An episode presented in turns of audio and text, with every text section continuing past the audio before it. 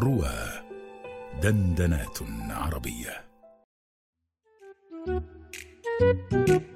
قانون الغاب. جميلة ولكن.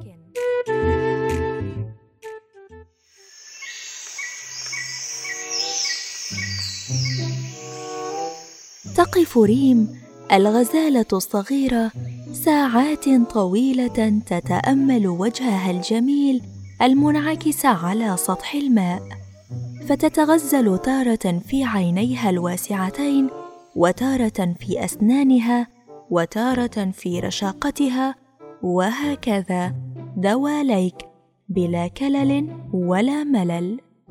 حتى أنها في أوقات كثيرة كانت تنسى أداء المهام الموكلة إليها من قبل ملك الغابة لضمان استقرار أرض الياسمين وكثيرا ما تسببت أفعالها في عقابها ولكن بلا فائدة.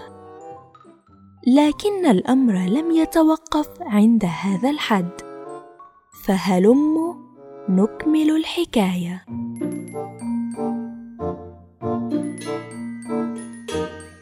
في يوم من الأيام كانت ريم في طريقها لجمع بعض الحشائش مع مجموعة من الغزلان كوظيفة كلفن بها من قبل الملك.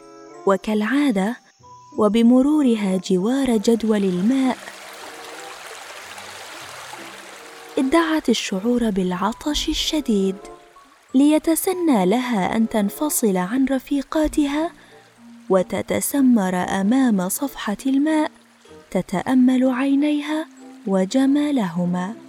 لكن فجأة رأت ريم كائنا أسود اللون تنعكس صورته على الماء جوارها. ذعرت في بادئ الأمر لكن سرعان ما تمالكت أعصابها عندما تمكنت من تمييزه.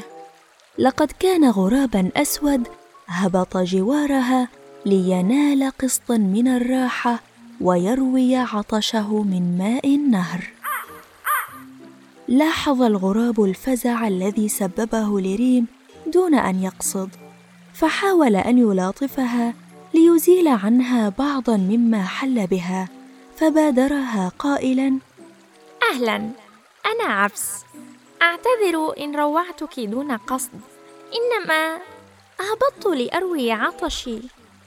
نظرت ريم إلى عبس بطرف عينها في غرور وكبر وأدارت له ظهرها متجاهلة وجوده تماما لكن عبس لم يتوقف وأكمل قائلا أعذريني إن كنت أتطفل عليك لكن رد التحية واجب فعلى الحيوان أن يحترم أخاه الحيوان مهما كان. لم توقف ريم الإساءة عند تجاهلها فقط بل تمادت في إهانتها له قائلة بسخرية أوف أسود قبيح!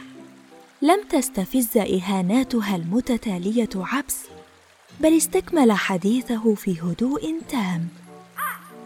في الحقيقة يا عزيزتي إن اختلاف لونينا لا يعطيك الحق ابدا في نعتي بالقبيح فلوني الأسود وإن لم يعجبك فهو يعجبني وهو لا يقلل من مكانتي ابدا إنما هو لون مختلف ككل الألوان غيره وهذا صنع الله لي لذا أحبني كما خلقني.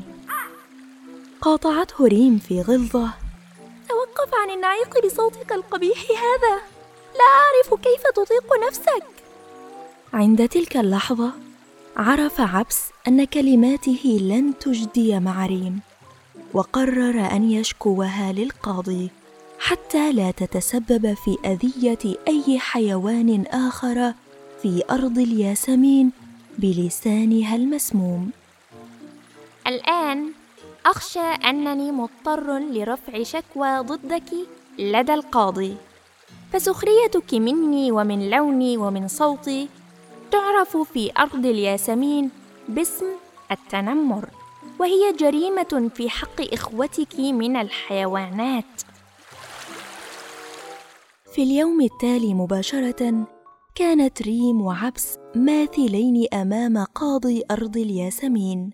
فبعد أن سمع القاضي شكوى عبس كاملة وبعد رفض ريم الاعتذار من عبس أو الاعتراف بذنبها وإساءتها له قرر القاضي أنها لن تحصل على عفو أو حتى تخفيف للحكم وأنها تستحق العقاب على جريمتها.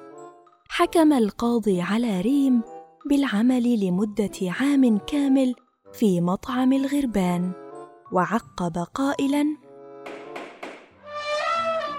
ربما تعتادين على أشكالهم وألوانهم وأصواتهم فيخفف هذا شعورك بالازدراء ناحيتهم. ومن ناحية أخرى تبتعدين قليلا عن النهر وعن تأمل وجهك والتغافل عن أداء المهام الموكلة إليك. ثم أضاف القاضي مختتما الجلسة إن أشكالنا وألواننا وأصواتنا هي صنع الله سبحانه وتعالى ولا يد لنا في اختيارها ابدا. لذلك فالسخرية من أخيك الحيوان تدخل الحزن على قلبه وتؤلمه. وهذا أمر لا يرضاه الله كما أنها سخرية من صنعه الذي صنعه بيده. التنمر جريمة تستحق أن يعاقب عليها صاحبها. فليس هناك حيوان مهما كان شكله يستحق أن نسخر منه وأن ندخل الحزن على قلبه الصغير ونشوه نفسيته بكلامنا المسموم. رفعت الجلسة.